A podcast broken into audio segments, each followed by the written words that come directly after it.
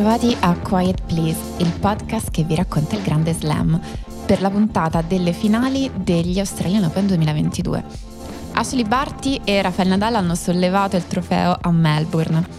Una leggenda che si conferma e una che si supera. Barty vince il suo terzo slam, lasciando lungo il percorso appena 30 game e diventa la settima donna nella storia del tennis ad aver vinto titoli slam su tre superfici diverse con 113 settimane alla prima posizione del ranking. Nadal, dopo un infortunio al piede, uno stop di sei mesi, dopo aver considerato il ritiro, dopo aver preso il Covid pochi giorni prima di partire per l'Australia, a 35 anni raggiunge il ventunesimo slam, ispirato da Federer prima e da Djokovic poi. 16 anni e 7 mesi dopo il suo primo Roland Garros 2005 lo fa in una finale epica recuperando Medvedev da 2-7-0, una rimonta che gli era riuscita l'ultima volta soltanto a Wimbledon 2007 e nell'era Open non era mai riuscita a nessuno nella finale degli Australian Open. Quiet Please è un podcast di fenomeno prodotto in collaborazione con Spreaker. Questa è la puntata della mattina dopo Melbourne, con le ultime partite ancora negli occhi, mentre il tennis inizia a tornare verso occidente. Al microfono Tiziana Scalabrin e Emanuele Attore, grazie per essere all'ascolto.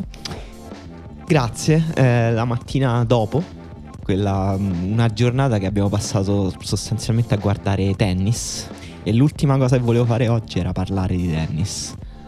Una, una domenica che non ci aspettavamo potesse essere così lunga. no, decisamente no. Eh, una partita che dura 5 ore e 30 per me mette in questione proprio mh, mm, che cosa stiamo facendo. Nel senso, non lo so. Mh, mm, il tennis è davvero troppo lungo. Forse queste finali 3 su 5 andrebbero abolite. Poi in realtà no perché poi il tono con cui si è parlato e il tono emotivo con cui abbiamo recepito questa finale dimostra che boh, il 3 su 5 è una cosa totalmente contraria a come funziona la vita nel 2022, ma allo stesso tempo proprio per quello eh, dà una patina di eh, di cosa speciale a, al tennis, a una finale di uno slam, a, a Rafael Nadal che a 36 anni continua a viversele tranquillamente queste 5 ore e 30 di gioco. Io sono molto a favore di quel genere di discorsi sulla giornata lavorativa da 4 da 6 ore e quindi capisco quello che dice, ha molto senso, eppure forse non rimpiango neanche un minuto della partita di ieri. Beh, giornata lavorativa da 4-6 ore così come, come, dicevano i sindacalisti dell'Ottocento, 8 ore per, mh, mm, per, lavorare, 8 ore per dormire, 8 ore per guardare tennis. Esatto, giustamente. Infatti se poi la giornata lavorativa dovesse coincidere con il fatto di guardare tennis, mm, diciamo sono disposta a rinunciare a molti principi. E, ehm, vabbè, mh, mm, ieri è stata appunto questa finale incredibile e conclusa uh, da una conferenza stampa non dico più incredibile, però all'altezza quasi, eh, di Daniel Medvedev, che mm, con la conferenza stampa di ieri si è eh, definitivamente issato a più grande personaggio del tennis in questo momento, uno dei più grandi personaggi sportivi in generale in questo momento. Eh, e per questo intendo soprattutto per la sua potenza narrativa, cioè per la sua capacità di creare storie, ma anche di creare dibattito e discorso intorno allo sport che pratica e creare un discorso che va al di là dello sport e, e ha a che fare con, con, la cultura dentro cui lo sport è contenuto. E la conferenza stampa è stata preceduta da una settimana due, forse una, in cui Medvedev ha fatto sostanzialmente il pazzo in campo nel modo freddo, spigoloso e vagamente incomprensibile con cui lui fa il pazzo in campo. E una persona che sembra a volte avere piacere eh, a essere sgradevole e questo però lo rende paradossalmente a volte molto gradevole. E, mh, mm, ha litigato molto con gli arbitri in queste due settimane, moltissimo. E forse il momento peggiore è stato quello contro Zizipas, in cui ha litigato con, uh, con l'arbitro con toni incredibilmente violenti, ha chiuso la, la sua ringa chiamandolo femminuccia usando un, una perifrasi buffa e volgare, cioè ha, l'ha chiamato small cat ha detto how to say small cat. È stato un momento pazzesco. E Quiet Place vuole soltanto manifestare il proprio rispetto ai tutti gli small cats del mondo. sì, tra l'altro c'è anche una pagina Twitter, si chiama tipo Small Cat, che fa molto ridere, perché sono effettivamente gatti piccoli, molto piccoli. Eh beh, certo è per questo che esiste internet comunque. Quindi, ovvio. Eh, sì, eh, in quel momento Medvedev si stava lamentando del presunto coaching di papà Zizipas Apostolos. In conferenza poi ha spiegato, parlava in greco ogni volta che stavo per ricevere. Deve essere stato un'esperienza interessante se fosse stato davvero così sentire Apostolos che dice delle cose in greco mentre tu stai per ricevere al servizio. C'era l'arbitra Eva sotto, nel tunnel sotto la posizione in cui si trovava Apostolos, che quindi era lì perché lei parla il greco e doveva segnalare all'arbitro che effettivamente questa cosa stava accadendo e cosa stavano dicendo. E però cioè, non è successa alla fine questa cosa. Beh, sì, no, che gli stesse parlando in greco, sì, infatti. No, però molto- nel senso poi non è arrivato nessuna sanzione. È arrivato molto tardi il warning, è arrivato casualmente un set dopo lo sbrocco di Medvedev a dimostrare che insomma a volte è un po' controproducente. Questo è mm, una delle cose più ridicole del regolamento tennistico, il fatto che esistono queste regole assolutamente astruse, cioè secondo me il coaching è una regola filosoficamente interessante, ma ridicola, e, e poi comunque non, ha- non ci siano sanzioni, non ci sono sanzioni sostanzialmente. Non c'è. Cioè, il arri- è arrivato il warning tipo a fine partita che però non ha comportato nulla. Cioè, non esiste uno sport in cui boh, devi fare tre volte una cosa esplicitamente vietata dal regolamento per ricevere una sanzione microscopica. E tu che ne pensi del coaching? No, effettivamente è una, è una regola culturale su cui fanno delle sperimentazioni strane. A un certo punto è stato permesso il coaching eh, in campo eh, nel circuito WTA e non, non credo che cambi drasticamente le cose. No. effettivamente Mi sembra un punto morale più che altro. sì, esatto, è un punto morale, è un- una questione di dignità quasi. Vabbè, ci stavamo arrivando comunque al fatto che poi Zizipas ha litigato molto anche ieri con tutti, ieri in realtà. Cioè, an- anche contro Zizipas ha litigato col pubblico, ma nella finale, insomma, lo ha fatto in maniera più aperta, più teatrale, più evidente. Ha litigato di nuovo anche con l'arbitro, riuscendo di nuovo a stampare una frase memorabile quando ha detto ehm, non, non puoi dire solo per favore, con gli idioti per favore non basta. Ehm, E vince sempre la miglior frase del torneo. Sì, sì, mi chiedo anche quanto siano studiate questo tipo di cose. Eh, mi sembra che lui abbia una- un istinto naturale a creare queste frasi memorabili. Potrebbe gestire la pagina, sai, quelle pagine tipo di Icebreaker, queste cose qua. che ti dà una frase al giorno che tu ti puoi stampare nel cuore per 24 ore. Giusto. E in quel clima comunque, ed è un, un clima in cui ha perso un- una partita tremenda, in cui era 2-7 a 0 avanti, alla fine ha fatto questa conferenza stampa in cui ha scontato un po' tutto, tutto il pathos del momento.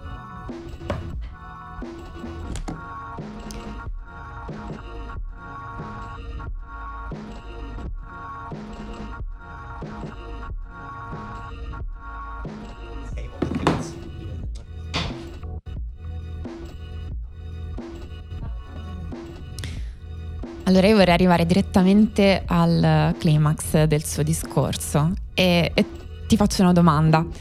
Tu riesci a ricordare il momento in cui per te The Kid stopped dreaming? Nella mia vita Sì, Ma io sono stato sempre abbastanza cinico, mi sa che non ho mai sognato. cioè, nel senso, grandi sogni tipo, non lo so, diventerò un calciatore, queste cose qua. Forse anche una, una caduta di certe illusioni. Ok. Ah, sì, beh, effettivamente sì. Vabbè, non lo so, abbiamo avuto tutti il nostro periodo politici- politicizzato all'università, no? E, e quando mi ricordo, insomma, facevamo le manifestazioni, avevo se- davvero la sensazione che le cose potessero cambiare. E poi quando è finito quel movimento lì mi sono accorto che boh, era stata un, un'esibizione artistica e basta.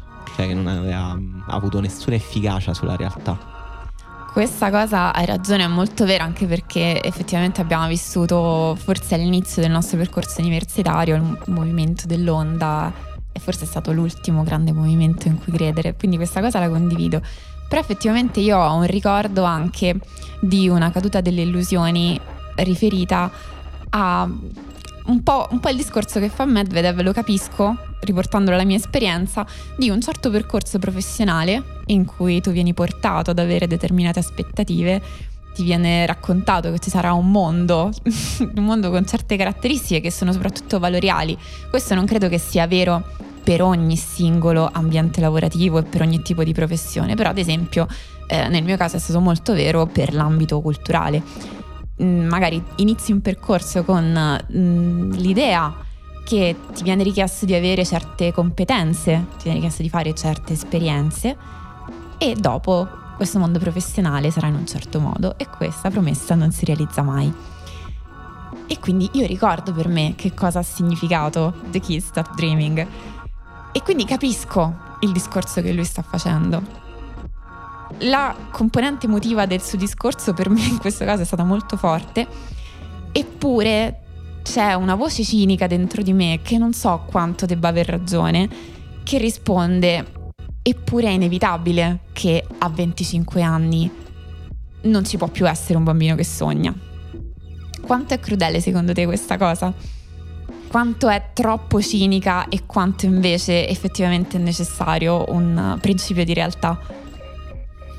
Uh, non lo so, uh, io ho trovato abbastanza infantile quel passaggio della conferenza di Medvedev che invece è stata anche piena di cose interessanti perché Medvedev raramente dice cose banali quando parla. E, però quel passaggio lì sui sogni mi è sembrato un po' retorico e un po' manipolatorio. Un po' tipo voleva dire quella cosa per provocare una reazione. A me sembra che Medvedev qualsiasi cosa dica lo faccia per provocare una reazione di qualche tipo.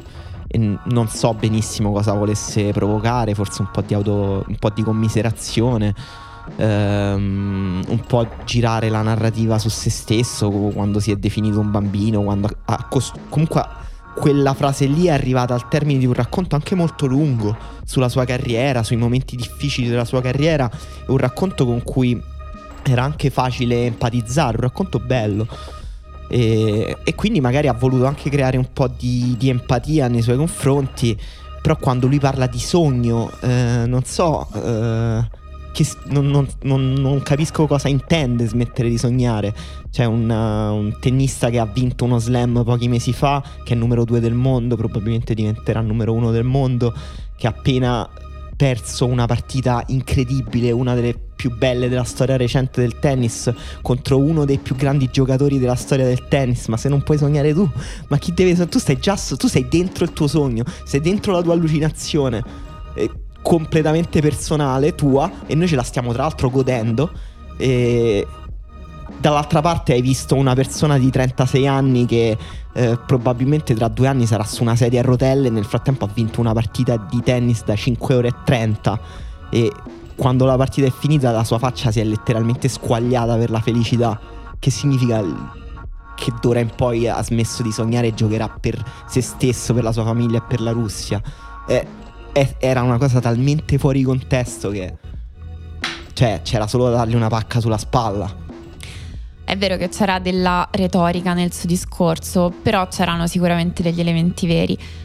Un punto fondamentale è quello che dici, cioè che lui in questa partita comunque si è trovato davanti, anzi, si è trovato in campo insieme a una leggenda e quindi questo effettivamente è un sogno, forse è la tristezza di aver dovuto fare i conti su quanto sia grande a tuo malgrado, a tuo discapito un giocatore così. Però ecco, questo sui meriti di Nadal e su come lui abbia dovuto fare i conti con questa grandezza, secondo me è il tema che poi porta sulla partita. Però appunto vorrei un attimo rimanere su questa cosa perché, mh, ripeto, mi ha molto colpito. In qualche modo mi sembra che eh, un, un tema che lui stesse effettivamente ponendo ai giornalisti non è poi così distante dal tema che hanno posto nel corso del tempo Osaka quando ha parlato di conferenze stampa e anche un giocatore come Kyrgios con tutti gli scontri che ha avuto anche recenti con, con i giornalisti e con i media.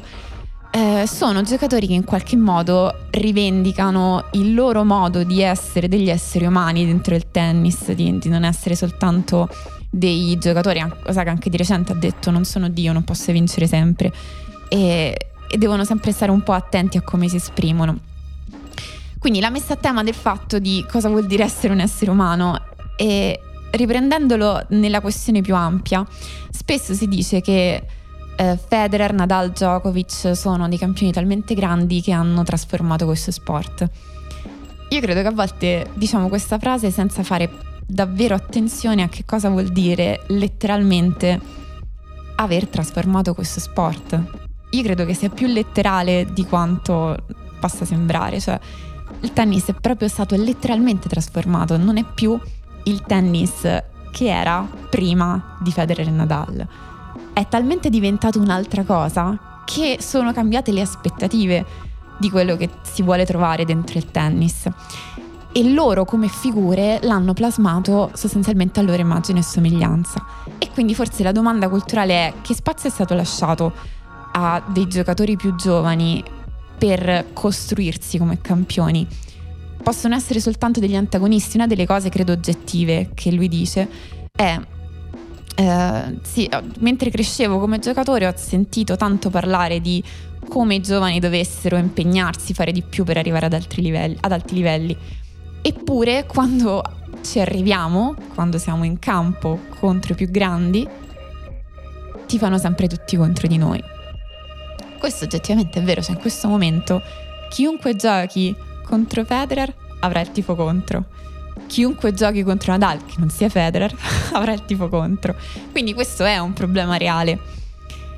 Eh, altra cosa che è successa da quando esistono Federer e Nadal il tennis è diventato forse il primo sport individuale con un pubblico veramente di massa e una, un'esposizione continua. I tornei sono sempre tutti trasmessi, sempre tutti visibili. E quindi in questo c'è questo, questa doppia dimensione, cioè li guardiamo continuamente, cerchiamo di far crescere il pubblico del tennis, ma il pubblico del tennis poi forse non, non è in grado di andare a cercare delle cose che siano diverse dal voglio vedere ancora Federer e Nadal. Voglio vederlo all'infinito, voglio continuare a vedere le ragioni per cui tutto questo è diventato grande. Troppe domande? No, no, eh, sono tutti discorsi molto grandi, però anche molto centrati, secondo me. Nel senso, sì, sono tutte questioni reali. Eh, quando tu dici um, i giovani possono essere solo, solo degli antagonisti. È così, ma è così in modo così radicale che chiunque è arrivato dopo la fase 2006-2009 poteva essere un antagonista. Infatti. Per questo quando è arrivato Djokovic, Djokovic poteva essere solo un antagonista, solo il terzo uomo.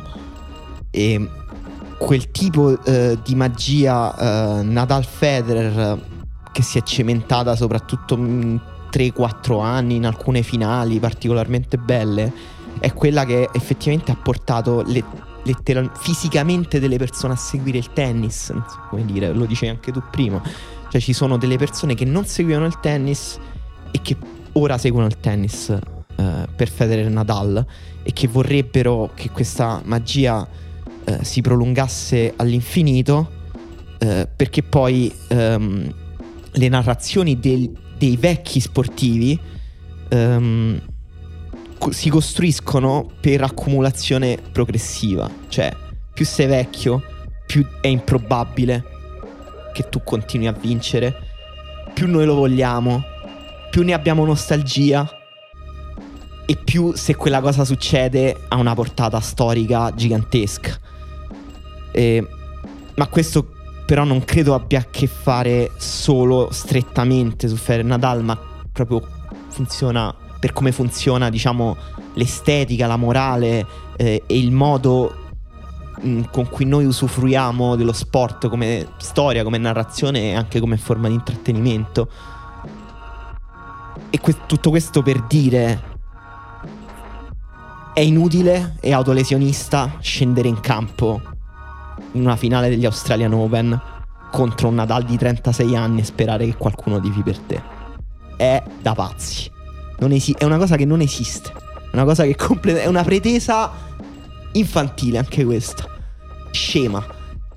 Detto questo, per me c'è una bella differenza fra tifare Nadal e tifare contro Medvedev. E ieri ci sono state entrambe le cose, nel senso le persone hanno spudoratamente tifato contro Medvedev e hanno manifestato in maniera abbastanza plateale il piacere nel vederlo perdere e andando ben oltre la civiltà.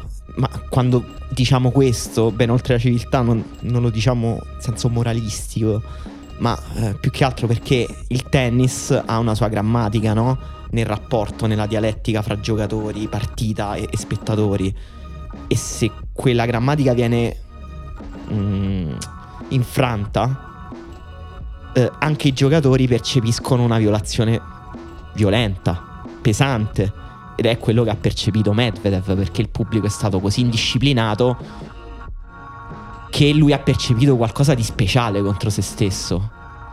E quindi è anche comprensibile mh, mm, poi starci male, nonostante poi Medvedev poi non faccia assolutamente nulla per non alimentare quella dinamica lì e anzi sembra un po' crogiolarcisi. E... Però in questo bisogna dire che secondo me la conferenza di ieri non nasce solo dall'amarezza di quella sconfitta, ma da un senso di ostilità che probabilmente lui ha accumulato in questi anni e si ricollega a tutti i discorsi che facevi tu e al fatto che probabilmente lui non sente abbastanza riconosciuta eh, riconosciuto il fatto che ehm, è riuscito a insidiare l'egemonia dei Big Three, che si è inserito come un altro tennista dominante, che ha scavato un solco di differenza fra lui e gli altri che si è visto anche in questo torneo. E questo per dire che è tutto vero, cioè anche quello che dice è tutto vero. Però, cioè, ci sono tante sfumature. Cioè, pensa io pre- sono stato il primo a dire chiunque arrivi dopo 2006-2009 è antagonista, però pensa a Marri a quanto amato. E quanto era amato anche nel momento stesso in cui ehm, ha cominciato a vincere e ha cominciato a sottrarre quindi trofei e titoli a Federer, Nadal. Però qui c'è una differenza fra Murray e Djokovic, fra Murray e Medvedev che ti faccio commentare a te, cioè che Murray è inglese. Sì, esatto, perché un altro dei temi sollevati da Medvedev nella conferenza stampa ha a che fare con la Russia, col fatto che lui si sente sostenuto soltanto in Russia e anche implicitamente che i giocatori russi in particolare siano meno sostenuti quando giocano in altri paesi.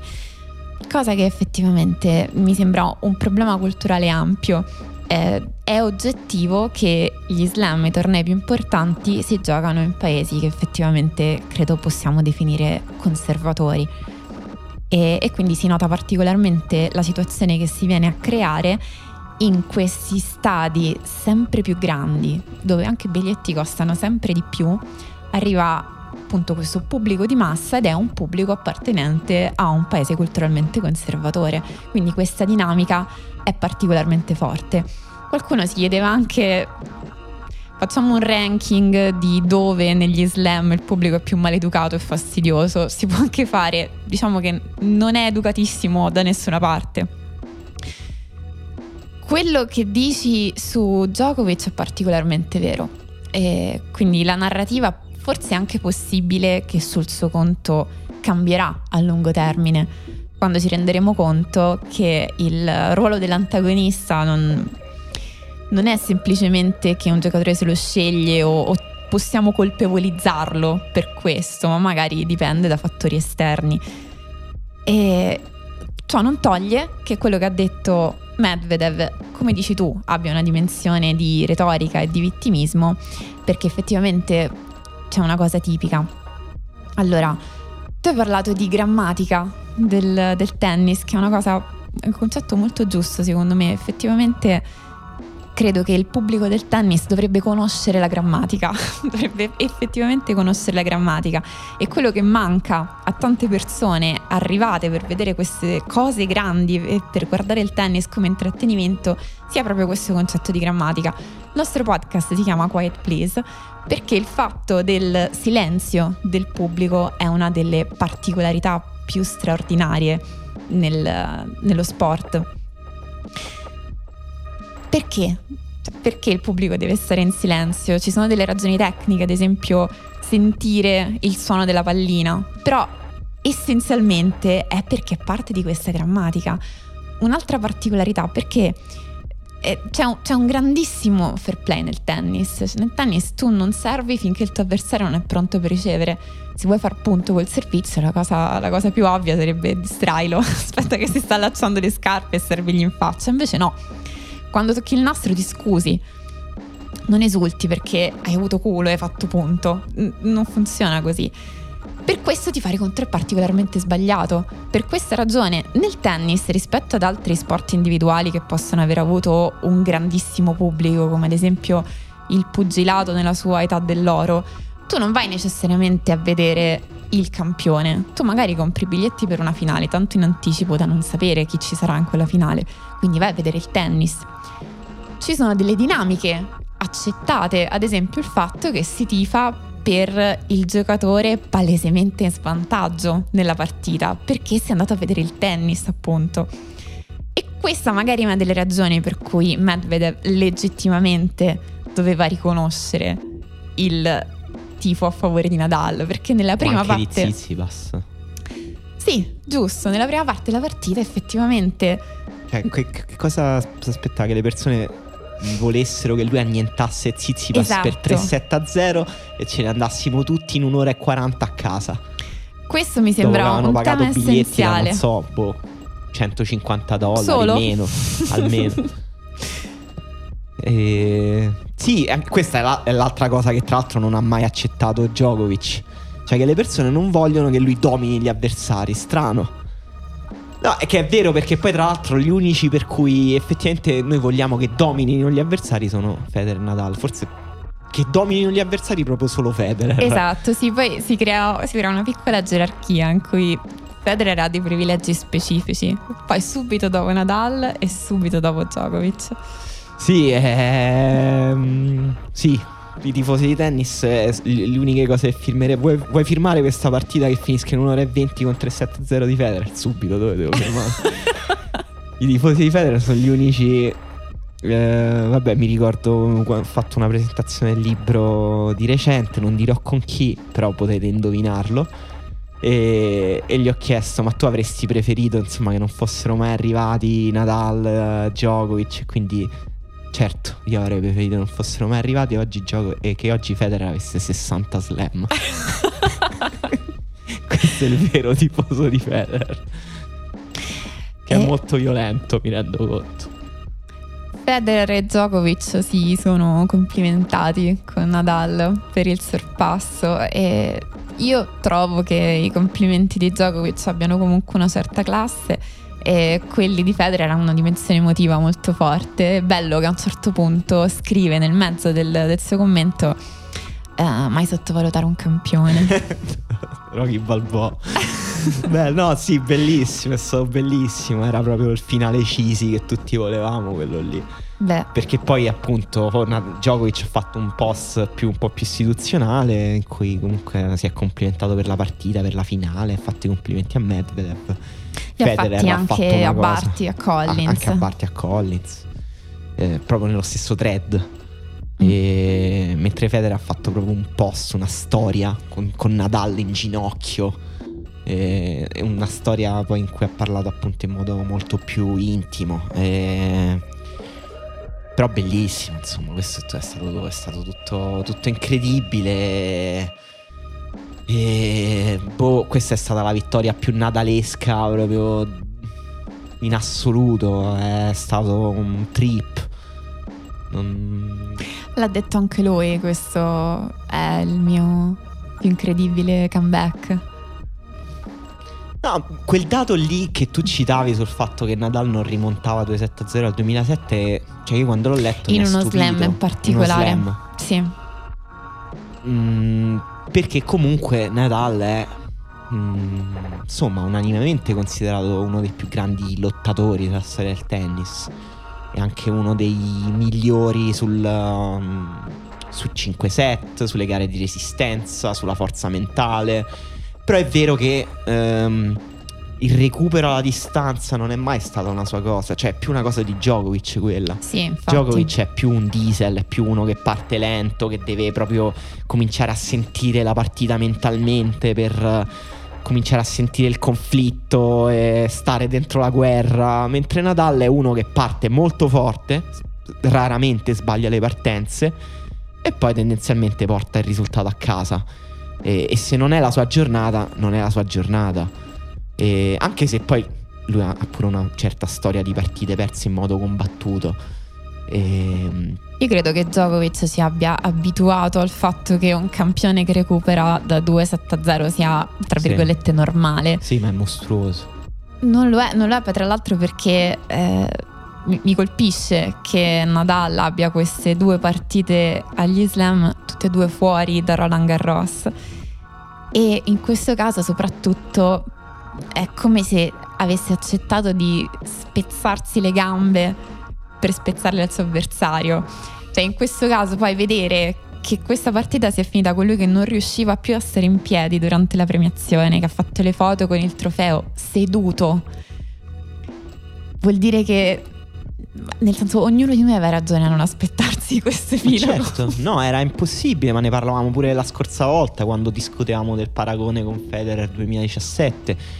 Ma Federer era una persona che eh, a 35 anni c'era arrivato praticamente sano, molto sano. Eh, per carità aveva tantissime partite nelle gambe, però aveva avuto pochissimi problemi fisici. Era primo infortunio grave, prima eh, operazione grande, ma allo stesso tempo era un'operazione che per la prima volta dopo tanto tempo gli aveva permesso di respirare nel circuito. Poi sappiamo Federer negli anni ha diradato molto la programmazione, però è uno che tendenzialmente nei tornei ci doveva andare eh, per ragioni economiche, quindi stare fuori dal circuito sei mesi in realtà l'ha aiutato tantissimo, è tornato, aveva un altro rovescio, perché ha potuto lavorare tecnicamente sul suo gioco come non aveva mai potuto fare. Nadal ci è arrivato che eh, un mese dice forse non riuscirò mai più a camminare, l'altro mese dice forse riuscirò a camminare ma non giocherò mai più a tennis, il mese dopo dice "Oh, ma forse gioco gli Australian Open, però saranno i miei ultimi Australian Open, che è quello che ha detto, detto se avessi parlato un mese e mezzo fa avrei detto che questi erano gli ultimi Australian Open, adesso non lo so. Eh, giustamente.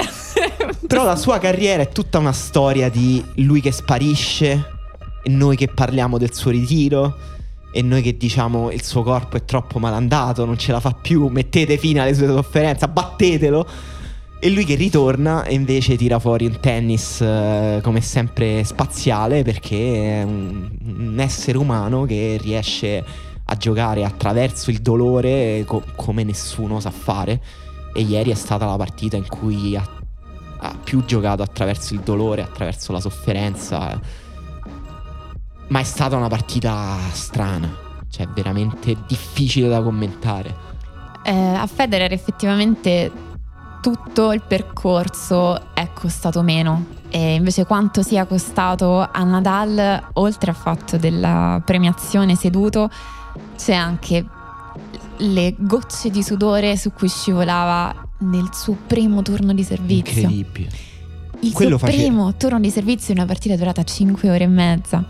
Quello faceva pena. I, i primi due set a me hanno fatto pena. Cioè, Nadal faceva pena.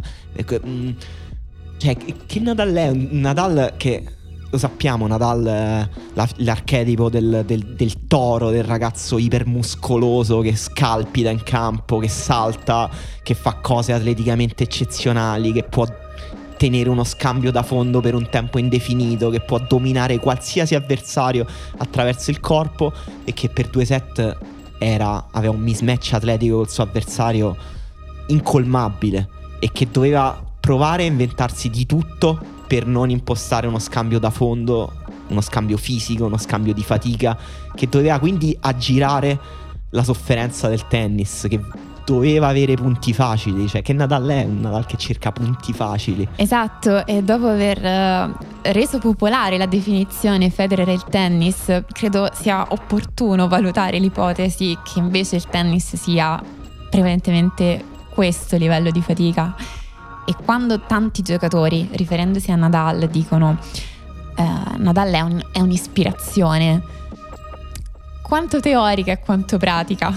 Quanto, no, certo. quanto, è possibile per un altro giocatore raggiungere questo livello di fatica e di superamento del dolore?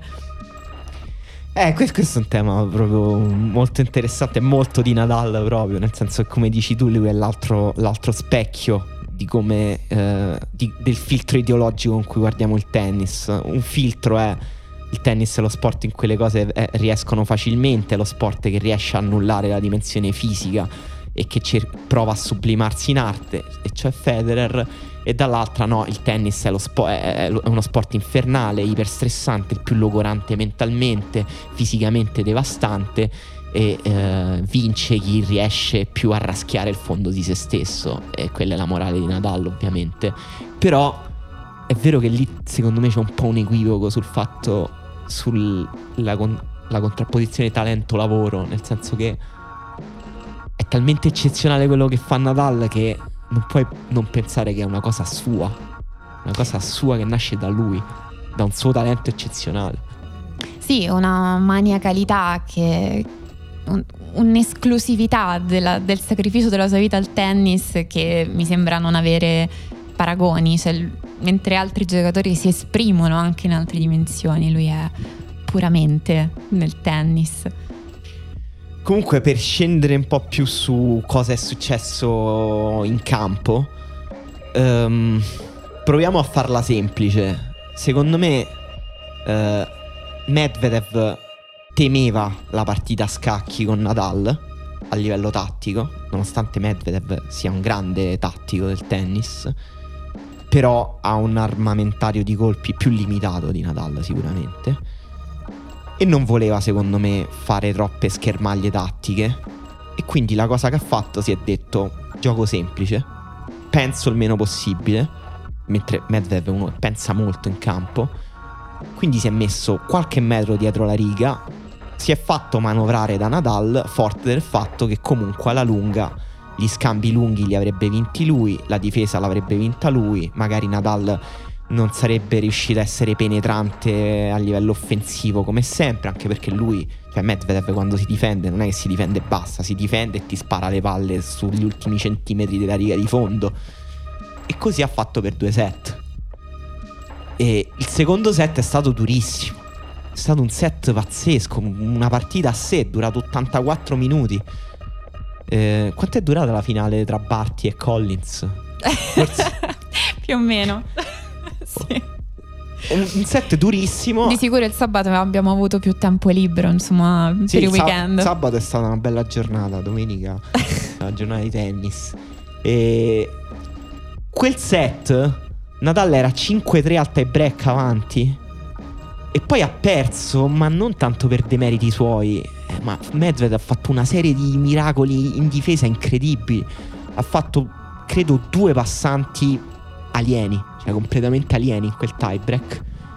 E Nadal era veramente scoraggiato, non sapeva veramente che fare, guardava Moia tipo con la faccia di chi diceva non so più che fare.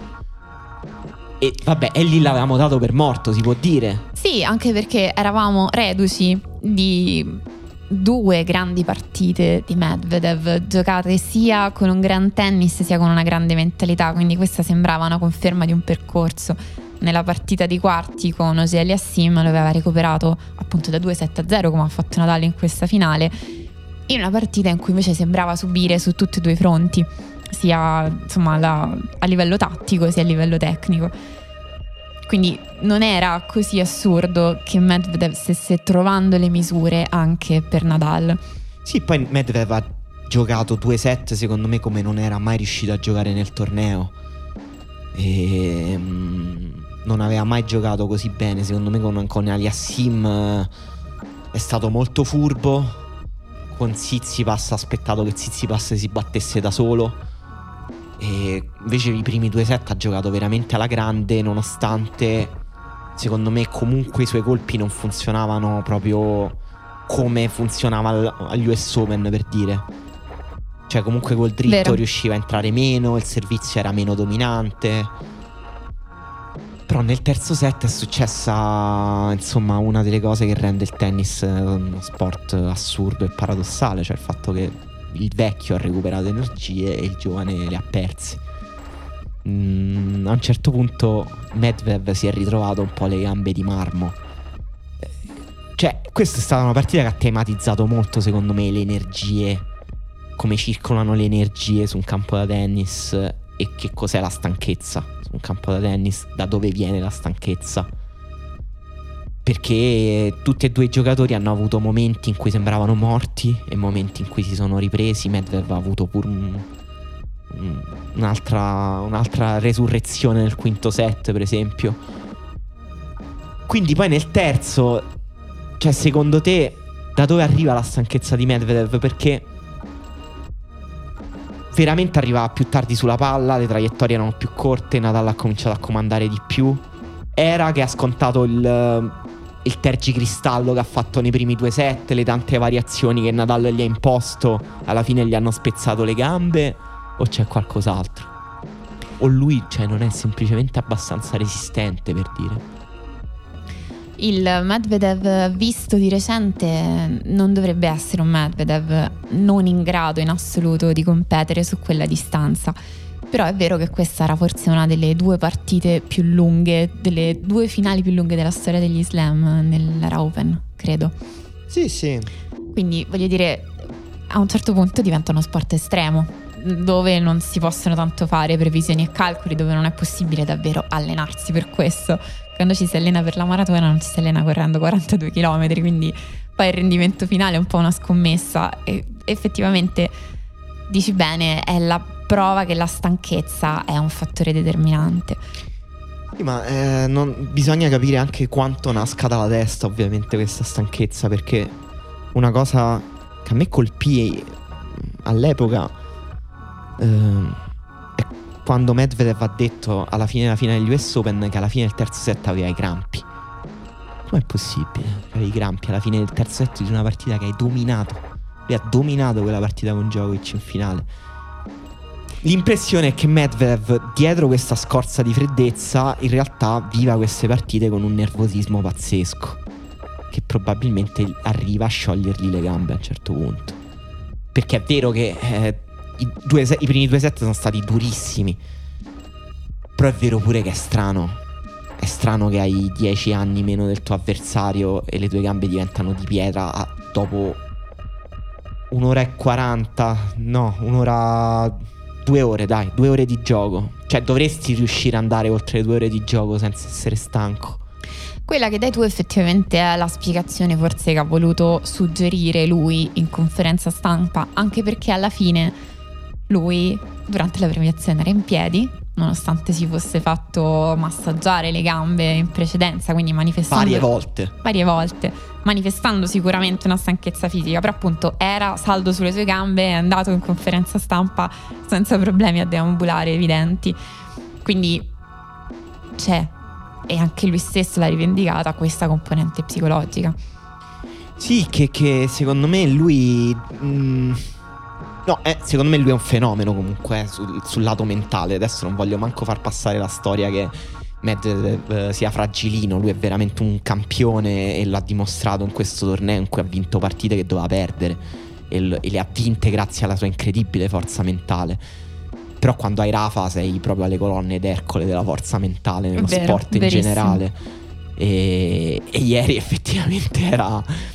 Non lo so, il, il quarto set sembrava un quinto set anche perché il secondo set è durato due set, quindi se fai un conto, il quarto set ci sta, nel senso che ha preso un po' un andamento logoro, irrazionale, non riuscivano più a tenere il servizio, tatticamente...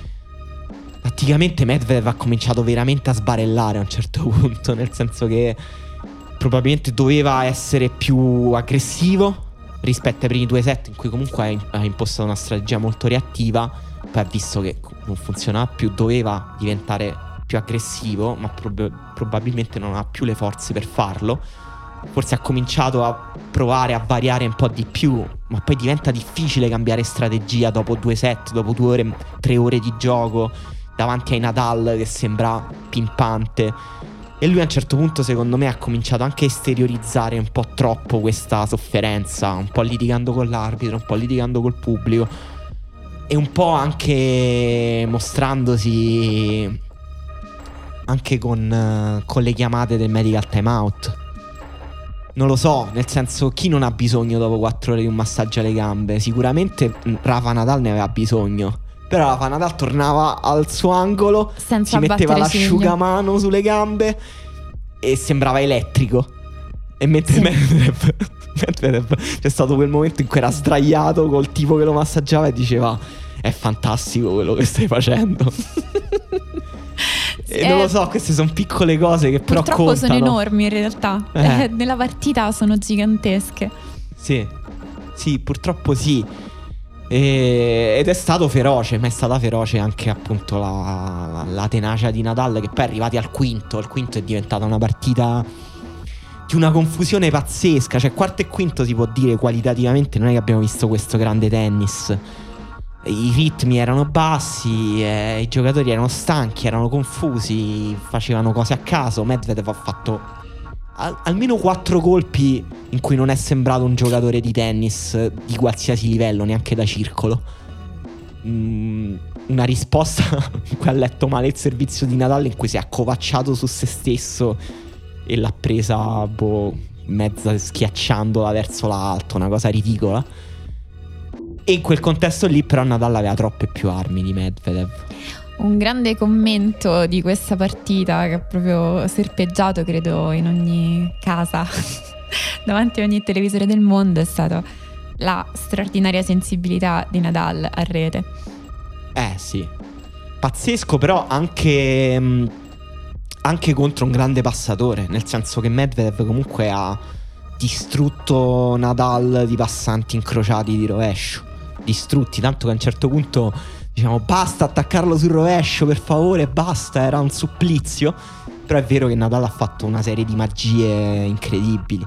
Ha fatto forse la volée più bella è stata la volée di dritto, la stop volley di dritto bassa nel tie break del secondo, quello che l'ha portata o 2-0 o 2-1, non mi ricordo, o 3-1. eh, in cui fa un serve in volley su una risposta di Medvedev forte al centro, bassissima. E lui raccoglie la palla da terra con quelle volee in cui i tennisti sembrano usare le mani. È stato pazzesco. Ehm, Però al di là di tutto è stata nadalesca per come Nadal è riuscito di nuovo a, a battere tutti i limiti umani possibili. Una, una cosa che mi ha colpito a un certo punto in un'intervista in campo, Nadal aveva detto durante questo torneo I'm not a gym guy, lasciando tutti un po' sconcertati perché gli si chiedeva appunto del lavoro in palestra e lui sosteneva di non essere un tipo da palestra, che comunque quando lo Eh, guardi infatti- rimani un po' perplesso. Lui usa tipo gli attrezzi che usano gli, astrona- gli astronauti prima di partire per la Luna. Esatto. Usa quegli attrezzi lì per fare tipo le braccia. Quindi a che, a che gli serve la palestra? E in tutto ciò io credo l'annuncio più minaccioso per l'intera stagione 2022 sia stato Nadal che esce da questa partita e lo rivedi un minuto dopo sulla ciclette. Beh, sì. Eh, sì. Sì, una fotografia minacciosa, soprattutto considerando che il prossimo slam è Roland Garros. Certo, E per quanto ne sappiamo al momento, Djokovic mm, non potrebbe non partecipare a Roland Garros. In realtà ad oggi potrebbe partecipare, ci sono discrete possibilità che le norme cambino e quindi non potrà partecipare, ma per la situazione del 31 gennaio 2022 sì.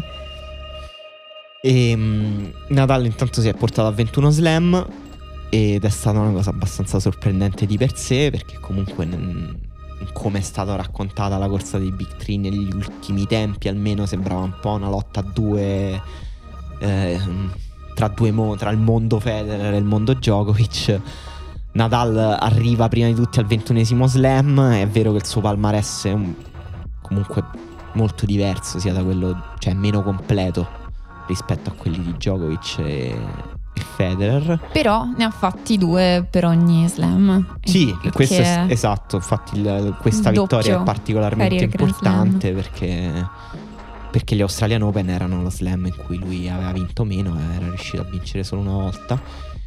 Secondo te come cambia come cambiano le energie? Non dico dei tre, ma di Djokovic e Nadal rispetto a questa corsa ai, ai record e a, a, fare uno slam più, più degli altri. Nel senso, mh, mm, io avevo l'impressione che tutta questa storia si era un po' logorata lo ha fatto senz'altro, ha, ha, ha, logorato forse l'intero tennis. No, ma intendo proprio mh, mm, anche dal loro punto di vista, cioè anche sì. loro mi sembravano un po' stanchi in generale. Però non so, questa vittoria non, non rischia un po' di ravvivare il tutto? Dal punto di vista di Djokovic, senz'altro. Eh. Senz'altro, la sua rincorsa è stata tanto brillante quanto per lui era importante vedere davanti a sé, in un certo senso sopra di sé, Federer e Nadal. E forse l'ultima partita agli US Open l'ha persa anche perché non c'era più nulla al di là, non c'era più quell'ultimo step di motivazione. Quindi, senz'altro, forse in un certo senso gli hanno fatto un grosso favore. Sì, anche io ho questa impressione che comunque è vero che Djokovic, eh, come dire, andava avanti contro tutto e tutti sembrava all'inizio pure eh, volersela prendere questa corsa solitaria da, all'accumulazione degli slam. Però a un certo punto è sembrato proprio troppo. Nel senso, poi ci, ci, si mette il fatto che sembra un po' sotto assedio mediaticamente, sotto assedio la sua immagine. Eh, lui è perennemente in, uh, in modalità difensiva e giustificatoria e quindi sembrava un po', come dire, senza senso questa sua rincorsa. Adesso effettivamente potrebbe tutto rigenerarsi per la gioia di Medvedev.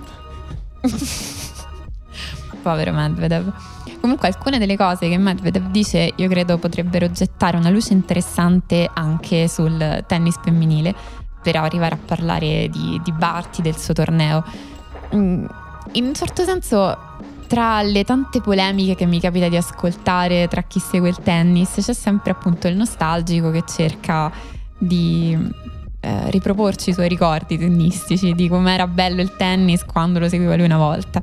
E sul tennis femminile è un grandissimo classico dire che il tennis prima era meglio, ma un tennis prima generico, cioè adesso si rimpiange Serena Williams, la sua rivalità con Maria Sharapova, prima Justine Henin e poi Chris Evert e chi vuoi, sempre l'indietro all'infinito, ovviamente, Steffi Graf, insomma, sembra che il tennis di prima fosse chissà che cosa. La verità, la verità proprio più oggettiva è che non so neanche dove lo vedevate. Prima il tennis femminile, perché oggettivamente adesso c'è la possibilità di seguire molti più tornei e quindi avere una conoscenza molto più specifica delle giocatrici e del loro livello. Quindi una cosa è cercare anche una componente di piacere estetico nel guardare il tennis, altro è fermarsi alla superficie e non essere in grado di capire quello che sta effettivamente succedendo in campo, quindi cercare di guardare il tennis soltanto per confermare i propri pregiudizi. Sì, poi quando si parla di piacere estetico bisogna capire quale, perché c'è sempre qualcosa che non va nelle tenniste, l'eccessiva potenza di Serena Williams, le urla di di Maria Sharapova, eh, la troppa linearità di Naomi Osaka, poi arriva Barty che gioca con le variazioni, con la tattica, che tutto ciò che si dice manchi al tennis femminile, no? Si dice si gioca solo forte sugli esatto. angoli nel, nel, campo aperto. E neanche Barty va bene. Barty ha giocato un torneo pazzesco, mostrando un tennis davvero incredibile. Tu hai fatto il paragone con Federer eh, l'altra volta che era era azzardato, però è vero che ha giocato. Mh, mm, ha giocato con lo stesso tipo di leggerezza e di dominio senza sforzo che sembrava avere Federer in certi tornei. Eh, e per leggerezza intendo non solo la facilità con cui ha vinto le partite, perché ha vinto senza perdere neanche un set, ma la leggerezza anche con cui si muoveva in campo, per esempio. Sì. Mm, ha mostrato un gioco di piedi che nessuna tennista sembrava avere proprio nel circuito oggi. Il modo in cui si muove per girare attorno eh, al dritto e tirare inside out 100% Roger. Esatto, di rovescio. che bello che l'hai detto. Ogni volta che lo faccio penso. E ha tirato dei vincenti con, con l'inside out di dritto pazzeschi. E il, il suo back di rovescio è fantastico. Cioè, se siete degli esteti del tennis in quel modo un po' conservatore e reazionario, per cui vi piacciono i back di rovescio, il back di Ashley Barty è uno dei più belli del tennis in generale oggi. E anche come manovra le avversarie, come le porta fuori dalla loro zona di comfort. E Collins, che è una tennista mh, eh, più lineare, è andata insomma abbastanza in crisi eh, durante la finale, come sono andate in crisi tutte le tenniste che Barty ha affrontato. Collins era un po' la sorpresa eh, del tabellone, ma sorpresa fino a un certo punto. Sì, perché a differenza di altri slam di cui ci siamo trovati a parlare, questo è stato il primo da almeno forse due o tre anni in cui non ci sono state nuove semifinaliste, perché Daniel Collins era stata in semifinale proprio qui in Australia nel 2019. Eh, Sviontek lo sappiamo, vincitrice del Roland Garros. Madison Keys Semifinale Australian Open 2015 da ventenne, finale US Open 2017 e semifinale Roland Garros 2018, quindi tutte queste tenniste appartengono a questo livello in modo indiscutibile. Anche se eh, Collins appunto veniva da un momento di carriera abbastanza difficile dopo aver fatto la semifinale agli Australian Open 2019, era testa di serie numero 27 nel torneo e mm, ed è entrata invece in top 10 per la prima volta in carriera questa volta. Hai sentito che diceva durante un discorso che lei sostanzialmente non ha un coach full time? Ha ringraziato il suo coach per aver trovato il tempo di venire con lei in Australia. Questa cosa sinceramente non riesco a capire come sia possibile. Non guadagna abbastanza Collins, oppure li mette ansia avere un coach full time. Beh, nella, nella, sua storia c'è anche questa dimensione economica, cioè il fatto che a un certo punto eh, si allenava sostanzialmente da sola, le è stata data una borsa di 100.000 dollari e in quel momento ha deciso di scommettere tutto per tutto, quindi di assumere un team per cercare di fare un passaggio al livello successivo che effettivamente con un po' di fatica e con il passaggio dell'operazione per endometriosi in mezzo, mm. poi ha pagato i suoi risultati. Però insomma non, non così immediato, non così scontato.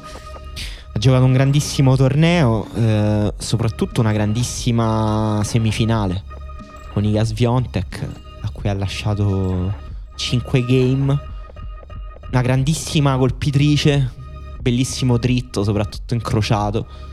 E 28 anni possiamo aspettarci che entri in questa rosa di giocatrici che più o meno diciamo gioca le finals a fine anno e che più o meno si piazza in tutti gli slam oppure più una da esploit che appunto 2019 fa semifinale poi fa finale nel 2022 non lo so se credo che in realtà psicologicamente avrebbe costanza però appunto dopo l'operazione per operarla per endometriosi l'hanno aperta in quattro punti e dopo quando ha ricominciato a giocare ha avuto un infortunio appunto su una di queste cicatrici.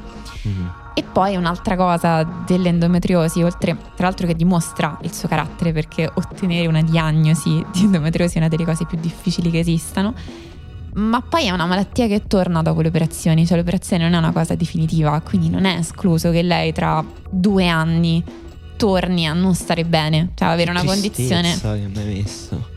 È, è, giusto però che le persone lo sappiano, l'endometriosi fa schifo. Sì, Daniel Collins ci sta sensibilizzando sull'endometriosi. E comunque la sua avversaria effettivamente in quella partita, lo dicevamo un po', Sviantec ha pagato un servizio troppo fragile e Collins risponde troppo bene. Cioè, gli faceva mm. dei buchi vicino ai piedi quando rispondeva sulla seconda. Però Sviantec ha detto delle cose interessanti per la BBC poco dopo il torneo e ha detto che per lei ovviamente Barty è un modello, ma soprattutto proprio per questa dimensione della costanza, dell'esprimersi ad alti livelli nei tornei importanti su superfici diverse e Sviantec rivendica per se stessa questo aver raggiunto i quarti in tutti i tornei dello slam, quindi di aver costruito questo percorso, questa costanza, cosa che mh, trovo ci vada sempre più vicina. Sì, sì, sì. E, um, Collins ha proprio parlato anche di variazioni del gioco di Barty, per esempio durante la premiazione ha detto usa tante variazioni che vorrei portare nel mio gioco. Uh, quindi sarà interessante anche vedere se uh, queste vittorie di Barty, che adesso è al terzo slam, producano anche un cambiamento più generale nel tennis femminile eh, che magari produca più tenniste eh, che giocano in maniera più varia, con ritmi ed effetti diversi, con angoli diversi, o che le tenniste che già sono nel circuito aumentino un po' questo, questa componente. Eh, lo vediamo mh, mm, anche nei grandi risultati di Krejcikova, per esempio. E, che e ha se... vinto di nuovo in doppio con Siniakova. Pazzesco. Eh, no, beh, lei doppista. Cioè, per me è incredibile che lei riesca a portare avanti parallelamente due carriere di così alto mm. livello, nel senso che di solito quando un tennista o una tennista, anche che mh, mm, erano, erano specialisti del doppio, poi cominciano ad avere una grande carriera nel singolo, di solito abbandonano il doppio. Lei porta avanti le due cose in maniera totalmente parallela ed è strano e comunque andiamo verso la stagione delle tenniste e dei tennisti che devono variare perché la Terra è la superficie che più valorizza le variazioni. È, è interessante il discorso che fai, è vero che Krejcikova è, è, quella che più sta seguendo questa strada in termini tecnici, però le manca, credo, di Barty la brillantezza del servizio. Sì. C'è un'altra cosa che Barty ha proprio alla Federer. Sì, sì, con, con, cui ha preso anche dei punti molto importanti, pesanti nel punteggio durante la finale, nel secondo set, che è stato l'unico momento in cui eh, le è tremato un po' il braccio. E Kis infatti è riuscita a spuntarla con Krejcikova, l'ha battuta in due set abbastanza netti, un po' Krejcikova in difficoltà, un po' appunto Kis brillante in risposta, però lo stesso non poteva funzionare con Barty poi in semifinale. Sì, Kiss è un'altra eh, tennista che esce molto rafforzata da questo torneo eh, che ha due anni in meno di Collins, tra l'altro, Kiss, nonostante... Forse di più, dovrebbe essere 92, 95. Credo Collins 93, Kiss 95. Ok. E, mh, però sapevamo che veniva da un grandissimo momento di forma e, e in questo torneo l'ha sfruttato proprio al massimo. E, mh, tra l'altro prima, quando abbiamo registrato la puntata, prima che giocassero Kiss e Krejcikova, eh, tu ti auguravi una vittoria di Kiss perché pensavi che avrebbe messo più in difficoltà Barty. Non proprio. Eh, non andava proprio così. Ma vabbè, c'è poco da fare. c'era poco da fare contro Barty in questo torneo. Eh, è solo che adesso andiamo verso la stagione in cui, cioè, teoricamente Barty è ancora più intoccabile. Sì, sì, allora Barti nel quarto con Pegula sembrano due partite ugualmente nette. Barti Pegula ai quarti 6-2-6-0, Keys 6-1-6-3. In realtà Pegula proprio le ha ripassato la palla finché la partita non è finita e basta, mentre Keys un po' ha giocato ma è come se dovessi proprio imparare quando ti trovi davanti Barti, come si fa a stare in campo con una che gioca così. Quindi ha cercato qualche volta qualche soluzione, ma sostanzialmente ti mette i piedi in testa, non ti fa esprimere il tuo gioco in nessun momento, quindi non hai il tempo di prendere le misure.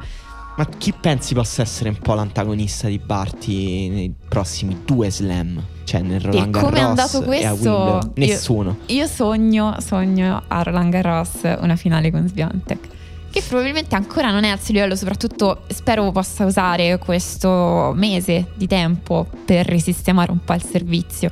Però giustamente è più giovane, ha meno esperienza, non, sicuramente non è l'avversaria pronta.